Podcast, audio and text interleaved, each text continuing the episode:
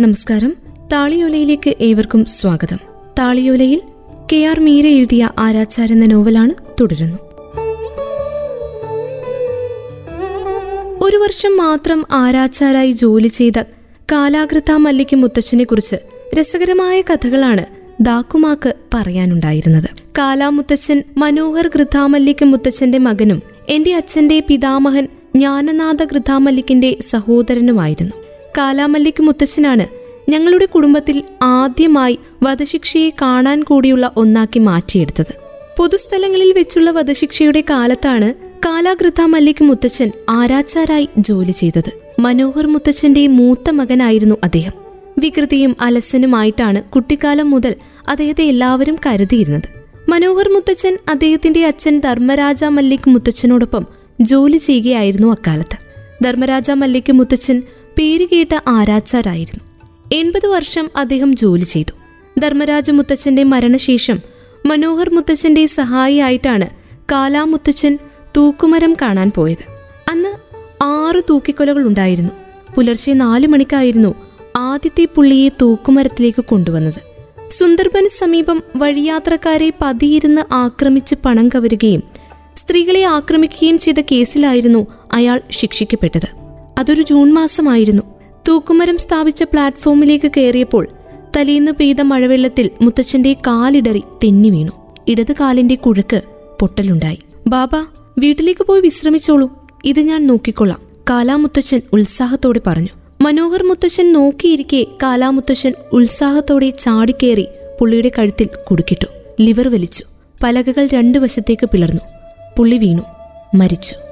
ഒന്ന് കണ്ണു ചിമ്മുന്ന വേഗത്തിൽ കാര്യം കഴിഞ്ഞു. മനോഹർ മുത്തച്ഛന് മകന് ജോലിയിലുള്ള വൈദഗ്ധ്യം കണ്ട് സമാധാനമായി. അദ്ദേഹം വീട്ടിലേക്ക് മടങ്ങി. കാലാമുത്തച്ഛൻ ഒറ്റയ്ക്ക് ബാക്കി ഓരോരുത്തരെയായി തൂക്കിക്കൊന്നു.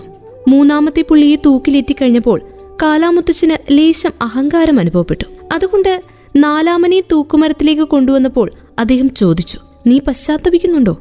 ഒരു പതിനാറുകാരൻ പയ്യന്റെ എല്ലാ നിഷ്കളങ്കതയോടെയും മുത്തച്ഛൻ അന്വേഷിച്ചു.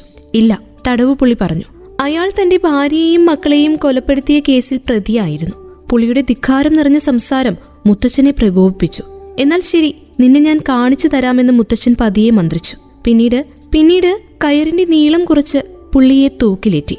സ്വാഭാവികമായും പുള്ളിയുടെ കഴുത്തിലെ കസേരുക്കൾ ഒടിഞ്ഞില്ല. പകരം ശ്വാസം മുട്ടി പിടഞ്ഞു.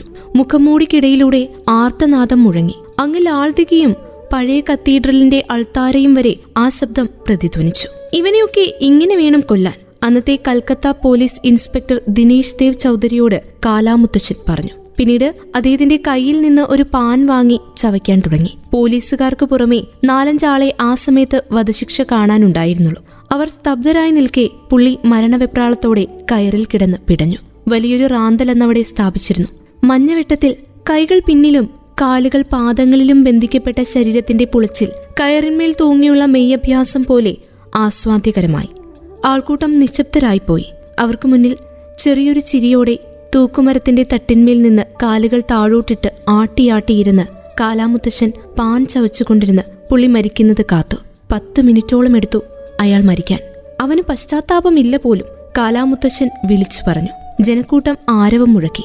അവരിൽ പലരും അദ്ദേഹത്തിന് നേരെ പണം കൊടുത്തു. അന്ന് ആറാമത്തെ പുള്ളിയെ തൂക്കിക്കൊല്ലാറായപ്പോഴേക്ക് നേരം നന്നേ പുലർന്നിരുന്നു. ആദ്യമുണ്ടായിരുന്ന പത്തോ പതിനഞ്ചോ പേരടങ്ങുന്ന സംഘം പത്തിരുന്നൂറ് പേരടങ്ങുന്ന ജനക്കൂട്ടമായി പരിണമിച്ചിരുന്നു. തൂക്കിക്കൊല ഇത്രയേറെ അസ്ഥികൾ മരവിപ്പിക്കുന്നതാണെന്ന് മുമ്പൊരിക്കലും അവർക്ക് മനസ്സിലായിരുന്നില്ല. മറ്റൊരാളുടെ മരണവും അവസാനത്തെ പിടച്ചിലും ആർത്തനാദവും ജനം താൽപര്യത്തോടെ ആസ്വദിച്ചു. നോക്കടാ അവന്റെ പിടച്ചിൽ ഹോ അവൻ അത് തന്നെ വേണം. എന്നൊക്കെയുള്ള ആരവങ്ങൾ ജനങ്ങൾ മുഴക്കി. ഒരു വലിയ ഉത്സവം കഴിഞ്ഞ സന്തോഷത്തോടെയും ലാഘവത്തോടെയുമാണ് ആറാമത്തെ തൂക്കിക്കൊലയും കഴിഞ്ഞ് ജനക്കൂട്ടം പിരിഞ്ഞുപോയത് ജോലി കഴിഞ്ഞ് വിയർത്ത് കുളിച്ച് കാലാമുത്തച്ഛൻ തട്ടിൽ നിന്ന് താഴെ ഇറങ്ങിയപ്പോൾ ജനം അദ്ദേഹത്തെ പൊതിഞ്ഞു. പലരും അദ്ദേഹത്തിന്റെ കൈത്തലത്തിൽ നാണയത്തുട്ടുകൾ വെച്ചുകൊടുത്തു. കാലാമുത്തച്ഛനെ സംബന്ധിച്ചിടത്തോളം അദ്ദേഹത്തിന്റെ ജീവിതത്തിലെ ഏറ്റവും സന്തോഷകരമായ ദിവസമായിരുന്നു അത്. ആദ്യമായി സദസ്സിൽ കച്ചേരി നടത്തി വിജയിപ്പിച്ച ഗായകനെ പോലെ അദ്ദേഹം വിജുകീഷുവായി വീട്ടിലേക്ക് മടങ്ങി. താളിയോലയിൽ കെ ആർ മീര എഴുതിയ ആരാച്ചാർ എന്ന നോവലാണ് തുടരും അടുത്ത അധ്യായത്തിൽ.